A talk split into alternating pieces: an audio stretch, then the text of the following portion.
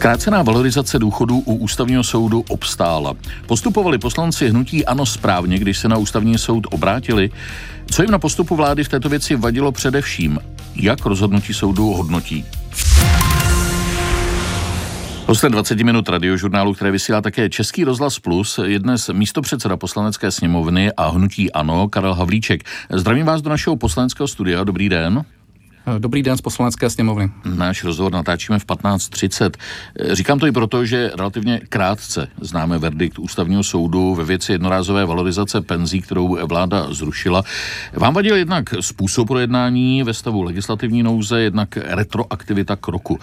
Ústavní soud stížnost zamítl.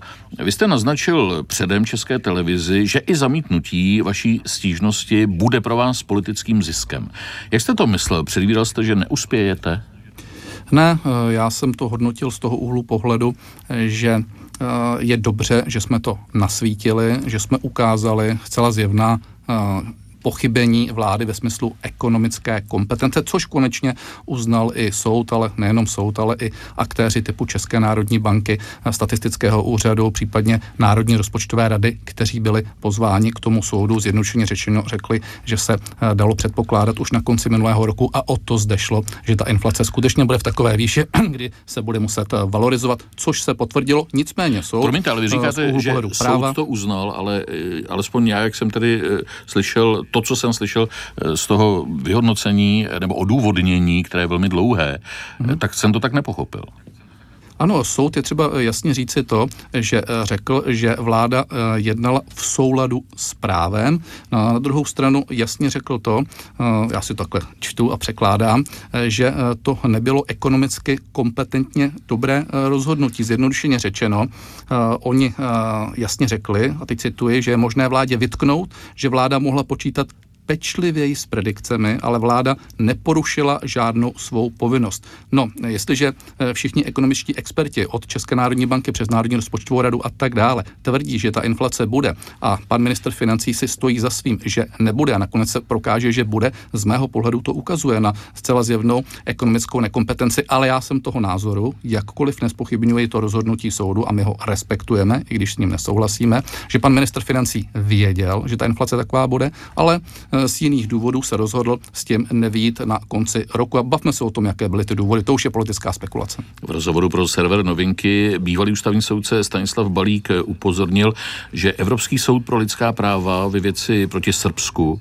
vyslovil názor, že neexistuje nárok na stále stoupající důchod a že ve veřejném zájmu může být důchod i snížen. Takže pokud se ústavní soud eh, bude držet judikatury, on to říkal včera, eh, judikatury Evropského soudu, těžko může eh, s vaší stížností souhlasit. To jste nevěděli? Tak stačí se podívat i na ostatní ústavní soudce. Máme zde ústavní soudce tři, pan Svatoň, pan Šámal, pan Fiala, kteří byli zjevně názoru jako Eh, je názor eh, náš a když se podíváte na jejich dizentní stanovisko, no, tak je to v podstatě velmi podobné z toho, co jsme říkali my. Mimo jiné pan soudce Svatoň jasně říká, eh, že vývoj inflace, pro vývoj inflace měla vláda dostatek informací a mohla její vysoký růst předvídat. To říkáme i my a pan soudce Svatoň a nejenom on je přesvědčen, že došlo k retroaktivnímu zásahu a také došlo k porušení článku 11 a tak dále listiny, listiny základních práv a svobod. A o to my jsme se opírali a títo tři soudci nám zapravdu dali, ale máte pravdu, dalších 12 dalo zapravdu vládě, to je realita. Měli bychom vysvětlit argumenty vlády. Jednorázová valorizace o tisíc korun by podle ní základ důchodů zvedla skokově natolik, že při další už systémové valorizaci by nároky důchodového účtu postupně narostly eh, natolik, že by to průběžný systém prostě nezvládl. To pro vás není dostatečný argument? Ano, ale pozor, potom vláda měla jednat s předstihem a to je to, o co se zde hrálo. Vláda má samozřejmě právo na to změnit valorizaci důchodu a snížit ty důchody. Má konečně 108, ale my jsme tvrdili, že to má dělat tak, že to je předvídatelné a e, že to nemá dělat v úvozovkách na poslední chvíli ve stavu legislativní nouze až po prezidentských volbách, ale že to věděla už od podzimu a kdyby v té době to anoncovala, kdyby v té době řekla, že to udělá, měla i čas na to, aby to prošlo řád řádným legislativním způsobem. Ona to neudělala a teprve po prezidentských volbách, navzdory tomu, Navzdory tomu, že pan ministr práce sociální věcí Jurečka ještě v lednu tvrdil před prezidentskými volbami, že se valorizace měnit nebude, tak po prezidentských volbách najednou udělali přesně pravý opak. Je takřka vyloučené, že by na konci ledna ještě někdo mohl mít pochybnosti o tom, že ta inflace eh, bude nějak extra nízká. Znovu říkám, když Česká národní banka, Národní rozpočtová rada a Český statistický úřad už to odhadovali na konci minulého roku.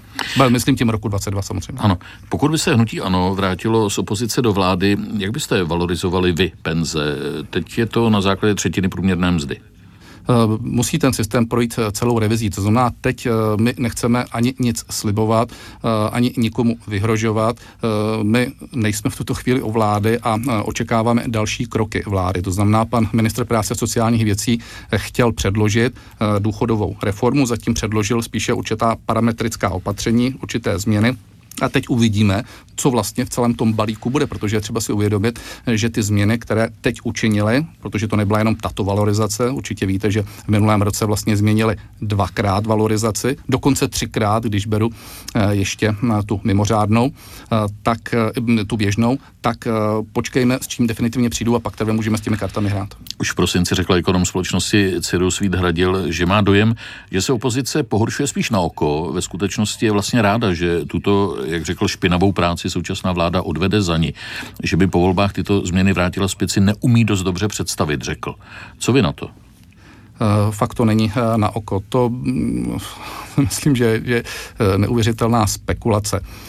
Mně principiálně vadí to, že vláda v momentě, kdy se rozhodne šetřit, tak na prvním místě to činí u těch, kteří se velmi těžko mohou bránit. Uvědomme si, že se jedná o lidi, kteří eh, jsou třeba odkázáni na pomoc jiných, eh, lidi, kteří si už nemůžou najít žádnou práci, lidi, kteří měli nějaké svoje očekávání, kteří měli nějaký zákonný nárok. Aby jsme se bavili jako naprosto přesně, my jsme nenaléhali, aby se přidávalo přes míru toho, co je eh, stanoveno v zákoně. My jsme chtěli pouze jednu jedinou věc, aby byl dodržen eh, za prvé zákon, alespoň v tom roce 2023, a za B, aby se všem měřilo stejně. Vezměte si, že třeba u církevních restitucí se udělala zjevně chyba před několika lety, nebavím se o tom, proč se udělala, ale dala se tam takzvaná inflační doložka. Jinými slovy, církevní restituenti dostávají podle inflace, to znamená ročně to o 8,5 miliardy korun navíc, jenom díky tomu, že se tam tenkrát zapomněla ta inflační doložka. A důchodců důchodcům se to na základě vysoké inflace snížilo. Zdá se vám to jako fér měny?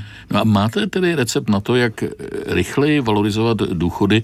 Co by to znamenalo? Znamenalo by to zvýšení daní nebo pozdější odchody do důchodu? Znáte třetí cestu? Ne, my jsme byli připraveni eh, s vládou jednat o tom, když se dostala do této situace a když ta inflace skutečně byla vysoká, aby se tady, připustme, udělala určitá změna, ale až od roku 2024, aby se to udělalo legislativně čistou cestou, aby se ten rok 2023 na který znovu upozorní ve smyslu určitého legitimního očekávání a zákonného nároku, tak aby proběhnul tak, jak proběhnout měl. A tam bychom byli připraveni se s vládou bavit o tom, že díky vysoké inflaci, a bavme se o tom, proč je tak vysoká, proč ji máme eh, nejvyšší v celé Evropské unii a za nás jsme byli na průměru Evropské unie a kdo udělal tu chybu, ale to už je věc jiná, tak jsme byli připraveni se s vládou o tomto bavit. Vláda to udělala přes vint a já jsem přesvědčen, pane redaktore, a nebojím se to říct, nebojím se to říct, že to udělala kvůli prezidentským volbám. Nechtěla to říci dopředu, počkala si až na prezidentské volby a teprve poté s tímto přišla. Mimo jiné takhle bezelsně to řekla i eh, paní eh, Nerudová. Dobře, ale jsem se ptal na to, eh, jaká je ta cesta, jak byste to řešili vy, nebo jak to budete řešit, pokud se dostanete k vládě. Budou se zvyšovat daně, tak. bude se zvyšovat odchod do důchodu, ne, tak eh, my eh, pochopitelně nemůžeme zpětně měnit to, co rozhodl navíc dneska ústavní soud, to znamená, ta valorizace je jasná v tuto chvíli, čili budeme vycházet z toho, jaký je stav, ale rozhodně nebudeme důchodcům měnit eh, za pochodu to, na co mají očekávaný, respektive to, na co mají nárok. Nám nezměníme jim zákon, to můžeme slíbit. Nevím, jestli jsem správně pochopil vaše slova před chvílí, ale vy považujete za nutné eh, zavést důchodovou reformu, nikoli ty parametrické změny, o kterých jste mluvil. Jestli vám rozumím dobře, ano. pracujete na tom? My jsme dneska, pane redaktore, v opozici, ale jsme připraveni to no, připomínkovat. Na a... to se opozice přece připravuje, ne? Ano, připravuje se na to, ale e, tato vláda má v rukou karty. To znamená, v momentě, kdy vláda ukáže pilíř číslo jedna, pilíř číslo dva, pilíř číslo tři, tak jsme připraveni s ní o tom diskutovat a máme samozřejmě naší představu, jak by ty pilíře mohly vypadat. Hostem 20 minut radiožurnálu je dnes místo předseda poslanské sněmovny a hnutí Ano Karel Havlíček. Primátor Plzně Roman Zaršický z Nutí Ano se nechal slyšet, že se odmítá setkat s prezidentem Petrem Pavlem během jeho návštěvy Plzeňského kraje a argumentoval tím, že se hlava státu chová jako prezident pěti koalice. Povězte, jak hodnotíte takový postoj? Tak eh, to, že je to prezident, který má eh, výrazně blíže ku pěti koalici než k ostatním politickým stranám, eh, než kvůli tedy k opozici, tak v tom s panem Zarzickým souhlasím. To, že se on rozhodnul v rámci kraje se nezúčastnit toho setkání, protože pokud se nepletu, tak ono to nebylo tak, že měl pan prezident navštívit pana Zarzického. Bylo to o tom, že pan Zarzický měl jako jeden z radních kraje být součástí hmm. toho setkání s panem prezidentem, čili bylo to trošku jiné. Já jsem rád, že to vysvětlujete, protože jsem si kladl otázku, jak je možné odmítat eh, setkání s někým, kdo nemá něco takového v úmyslu. Vy jste to sám vysvětlil, ale e, váš tedy starosta, respektive primátor Plzně e, na Facebooku napsal, že radši se bude věnovat práci e, pro, pro Plzeňany. E, není to vlastně bouře ve sklenici vody?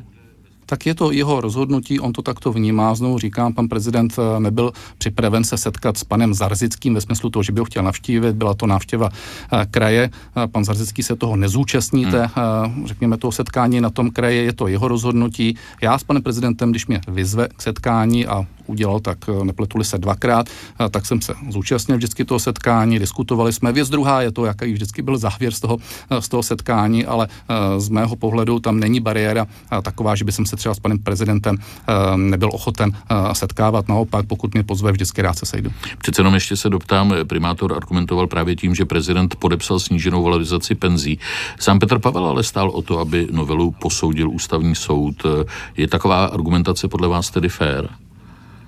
No tak eh, samozřejmě eh, pan prezident měl možnost rozhodnout a on to udělal trochu šalamounsky, řekl bych skoro až alibisticky, protože eh, pan prezident, když jsem se s ním o tom bavil, to bylo někdy na jaře minulého roku, tak říkal, že sám má, respektive jeho právníci nebo jeho poradci mají pochybnost tak 50 na 50. V tu chvíli on se více přiklonil k těm argumentům ekonomickým a z mého pohledu upřednostnil ekonomicko-politický pohled nad řekněme, eh, v nějakým rizikem vyplývajícím z jiného rozhodnutí potom eh, toho ústavního soudu a šel z mého pohledu do určité míry do rizika. To si myslím, že pravda já. Já si myslím, že pokud tu pochybnost ten prezident měl, a on ji měl, ale znova říkám, eh, tvrdil 50 na 50, takže měl využít té možnosti a eh, měl to eh, té vládě zamáznout. Rozumím tomu tak, že po zveřejnění verdiktu ústavního soudu považuje hnutí ANO věc kolem mimořádné valorizace penzí za ukončenou? Tak pochopitelně my respektujeme rozhodnutí soudu to, že s ním nesouhlasíme a nesouhlasíme ani s celou řadou argumentů a e, kloníme se k těm třem v úzovkám statečných, statečným, kteří e, z těch ústavních soudců se vyjádřili jinak a řekl bych, že to bylo i v souladu s tím, co jsme tvrdili. Promiňte, ale se musím doptat, neznamená... ti, ti ostatní soudci jsou nestateční. tak berte to samozřejmě s, s, s, s nadsázkou, jak jsem to říkal, takže eh, řekli eh, jasně, jasně svůj názor, eh, jsou tři, respektuji to, ale my máme legitimní jak si právo na to, nesouhlasím s rozhodnutím, tím spíše, že se tam opíráme o celou řadu věcí, které si myslíme, že bychom dokázali spochybnit, ale respektujeme to. Tomio Okamura, předseda SPD, se nechal slyšet, že vás opakovaně vyzýval jako hnutí ano, abyste tu stížnost podali společně, že by prý měla větší váhu váhu. Eh, máte pocit, že by to tak mohlo být? Nemyslím se, tady nešlo o to, jestli to podá 70, 90 eh, nebo eh, já nevím, 85 eh, poslanců. Víte, že je nutné, aby jich bylo 50, nás je 72, čili v dané chvíli jsme to udělali pouze v rámci hnutí. Ano, myslím si, že jsme to měli dobře podložené a konečně já jsem i rád, že se ta diskuze kolem toho rozvířila. Myslím si, že v těch posledních dvou, třech týdnech, kdy se rozhodovalo, tak se celá řada větší znova nasvítila. Znova jsme mohli vidět to, jakým způsobem probíhalo to rozhodování na vládě a nechci z toho každý udělá svůj závěr. Znovu opakuji, pokud ministr financí na konci roku neví, jaká bude inflace, plus minus, samozřejmě přesně to neví někdy, ale alespoň, alespoň odhadem eh, na v lednu roku příštího a dá si do rozpočtu nulu, tak z mého pohledu je to mimořádná nekompetence, která je neospraveditelná. Ale protože si nemyslím, že by pan ministr financí byl až takto nekompetentní, potom se domnívám, že to bylo, že to byl, že to byl záměr. Nicméně ten soud pochopitelně postupuje, eh, postupuje eh, jinak. Ten nehodnotí to, jestli to byl nebo nebyl eh, záměr. Všichni víme, že k soudu se nechodí pro spravedlnost, tam se chodí pro rozsudek a úkolem toho soudu není hledat pravdu, ale nalézat právo. A on to právo nalezl takto. Ve 20 minutách mluvíme s Karlem Havlíčkem z Nutí Ano. Schválení novely příslušného zákona mám na mysli právě tedy o valorizacích předcházely dlouhé obstrukce ve sněmovně. K čemu jsou dobré teď kvůli korespondenční volbě? Nakonec dřív nebo v tomto případě spíš později i koalice prosadí? Proč tedy ty nekonečné průtahy? No, eh, to bychom eh, touto eh, argumentací, pane redaktore, mohli dojít k závěru, že v podstatě tím, že koalice má 108, tak tam nemusíme ani chodit, protože uh, tak jako tak si to nakonec dříve či později prosadí naším záměrem. A Pane místo předsedo, obstrukce je, jsou jediným nástrojem v poslanecké sněmovně? Nejsou, nejsou jediným nástrojem, ale jsou legitimním nástrojem a to je důležité říct. A nejsou obstrukce, nebo nás jsou všude ve světě. Dokonce si troufám tvrdit, že uh, v kolébce demokracie ve Spojených státech, uh, pokud se podíváte blíže, jak tam proběhne obstrukce, tak to je o několik levelů výše, než je to u nás ve smyslu to, že to je daleko dramatičtější, horší. Ale já se nechci teď eh, jak si obhajovat Spojenými státy, já jenom říkám, že to je legitimní nástroj a my na půdě parlamentu děláme vše proto, aby se to uh, ad jedna buď zvrátilo, a když už se to nezvrátí, jakože máte pravdu s tím, že 108 je jasná, tak chceme alespoň všem lidem, obyvatelům a tak dále, ukázat to, eh, jakým způsobem k tomu ta vláda přistupuje a tím, že to nasvítíme, i tím, že se o tom takhle dlouze mluví, no tak lidé si z toho udělají nějaký obrázek. Taky vidíte, že i díky tomu se eh, z toho udělala takřka celonárodní diskuze. Já si myslím, že to je správně, že celonárodní diskuze, včetně toho, že respektuji, že někteří lidé zase odsoudí nás, ale zase celá řada lidí nám dá za pravdu. Já myslím, že to je správně. Přece je to důležitá věc, že se mění způsob hlasování u voleb. To jistě, ale ještě k těm průtahům. Nemáte pocit, že se to v případě právě valorizace penzí obrátilo proti vám, alespoň tak jsem pochopil i e, výklad soudu. Ano, soud, jak si uvedl, že jsme obstruovali, ale v tomto my s tím soudem nesouhlasíme, protože, znovu říkám, je to legitimní, legitimní nástroj. Když jsme třeba u té korespondenční volby, kterou jste otevřel, tak uh-huh. pokud se nepletu, tak minulý týden středa, čtvrtek, pátek, tento týden úterý, středa, tak jsme pátý den. A koalice bouchá na všechny strany a tvrdí, které to neskutečně obstruujeme. Pět dní, pane redaktore. Jenom podotýkám, že EET bylo rok a půl, kdy obstruovala tehdejší opozice. Hmm. Můžeme zopakovat argumenty, že korespondenční volbu má 126 zemí světa. Česká republika je jenom jedna ze tří zemí Unie, která to neumožňuje, protože Francie má volbu eh, po internetu. V Německu korespondenčně volí, jak víte, 47% voličů, dokonce i doma. Proč zrovna u nás by to hmm. nemělo fungovat?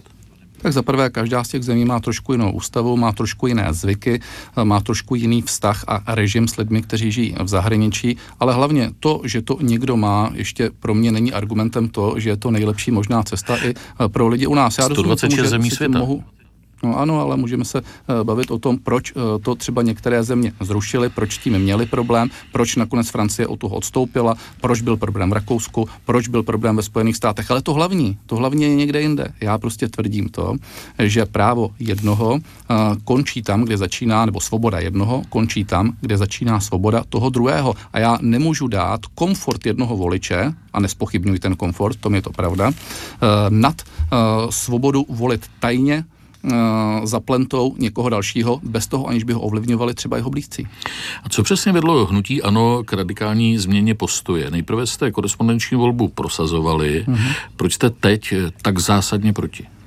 Já to ještě poopravím, pane redaktore, nikoli v teď, ale my už jsme byli proti před těmi šesti nebo sedmi lety. My jsme to měli v našem programu, to máte pravdu, někdy v roce 2017-18, ale víte, že jsme v té době vyhráli volby a bez větších problémů jsme toto mohli zavést. Ale poté, co jsme si vyhodnotili všechny plusy a mínusy, včetně toho, co jsem říkal před chvílí, tak jsme dospěli k závěru, že to nebyla správná úvaha, jakkoliv opakuji a všichni to víme, komfort to zvýší těm lidem, čili nám se to také v té první chvíli líbilo. Ale když jsme se vyhodnotili, co všechno by to mohlo způsobit, tak jsme dospěli k závěru, že to není ta správná cesta. Proto jsme to taky nezavedli. Stejně tak se můžeme zeptat dneska opačně, kdy pan premiér Fiala v roce 2020 eh, tvrdil, že to je jakási cesta sociálních inženýrů a že by vážil takto uvažovat. Čili on tvrdil něco jiného rovněž.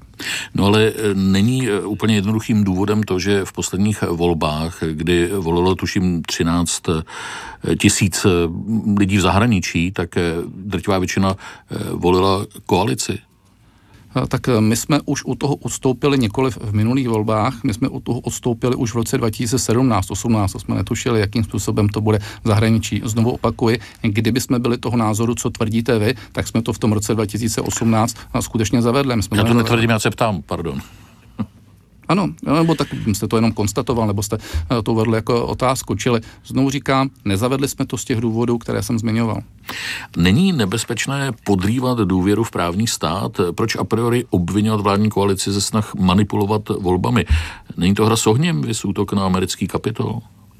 Já nevím, eh, že bychom je úplně fatálně obvinovali z toho, že chtějí zmanipulovat eh, volby. To, že si chtějí vytvořit příznivější prostředí proto, aby získali více bodů, je něco jiného, než je manipulace. Hrálo by roli, pokud byste se dohodli na tom, že by ten zákon vstoupil v platnost až po těchto volbách, které nás čekají v příštím roce, myslím parlamentní? Hrálo, ale nikoli v tom, pane redaktore, že bychom uh, proto zvedli ruku. Já jsem principiálně proti tomu, a teď to ani neříkám alibisticky, že jsem přišel uh, do politiky až někdy v roce 2019. Uh, já to říkám z těch důvodů, které jsem zde říkal, ale na druhou stranu, kdyby to ta vláda udělala, tak by alespoň si ze sebe odpárala uh, tu placku toho, že to dělá pouze pro volby v roce 2025. A my jsme jí to navrhovali, mimo jiné i ty země, které jste třeba jmenoval, nebo jste říkal, že to je více do zemích, tak ty země to zavádí prováděli testovacím způsobem a obvykle to bylo tak eh, na dobu čtyřech let. A my jsme té vládě říkali, pokud to chcete fakt uh, prokázat, že vám nejde o ten příští volební úspěch nebo prostě o ty body, eh, tak to dejte až od těch dalších voleb a testujte to po dobu čtyřech let třeba ve Spojených státech, někde v Severní Americe. To se mi zdá docela fair, ale neznamená to, že bychom s tím souhlasili. My jsme navrhovali jiné řešení a to je takové, chcete-li zvýšit komfort lidí žijících v zahraničích, potom po dobu voleb udělejte hustší síť těch volebních místností, které si pronajmete třeba v těch větších městech a poté ti lidé nepojedou třeba 500 km, ale pojedou třeba 100 km, což si myslím, že už je uh, zkousnutelné. Pokud korespondenční volba nakonec projde, jak už jsme si řekli, obrátíte se i po dnešní zkušenosti znovu na ústavní soud? To musíme samozřejmě zvážit, to musíme se vyhodnotit na základě toho, v jaké konstelaci bude vlastně ta korespondenční volba schválena. Eh, protože eh, pokud jste to postřehnul a možná posluchači, pokud to viděli, tak je tam jedna zajímavá věc. Ta vláda připravila korespondenční volbu, ale popravdě řečeno eh, je administrativně dosti náročná. Když si to někdo přečte, tak to není úplně triviální věc. Musíte hm, prostě si dojít pro potvrzení od úřadu, si prostě razítko na to, kde bydlíte a tak dále. A vláda teď alespoň ústy některých uh, činitelů pětikoalice, mimo jiné uh, předsedkyně poslanecké sněmovny, tvrdí, uh, že v druhém čtení jsou připraveni tuto v úvozovkách bariéru odbourat. Jinými slovy, dopočetli se, že by získali méně hlasu a jsou připraveni to udělat tak, že se budete prokazovat bez razítka oficiálního, kdy máte místo bydliště. Jinými slovy, podle mého názoru se jedná o možnost zneužití mrtvých duší a to si teda myslím, že už je hodně zahranou. Takže potom samozřejmě už je to o úplně něčem jiném. To byl ve 20 minutách radiožurnálu, který vysílal také Český rozhlas Plus, Karel Havlíček, místo předseda Hnutí Ano a poslanecké sněmovny. Děkuji za rozhovor, nashledanou. Já moc krát děkuji a přeji všem hezký večer. Příjemný poslech dalších pořadů přeje Vladimír Kroc.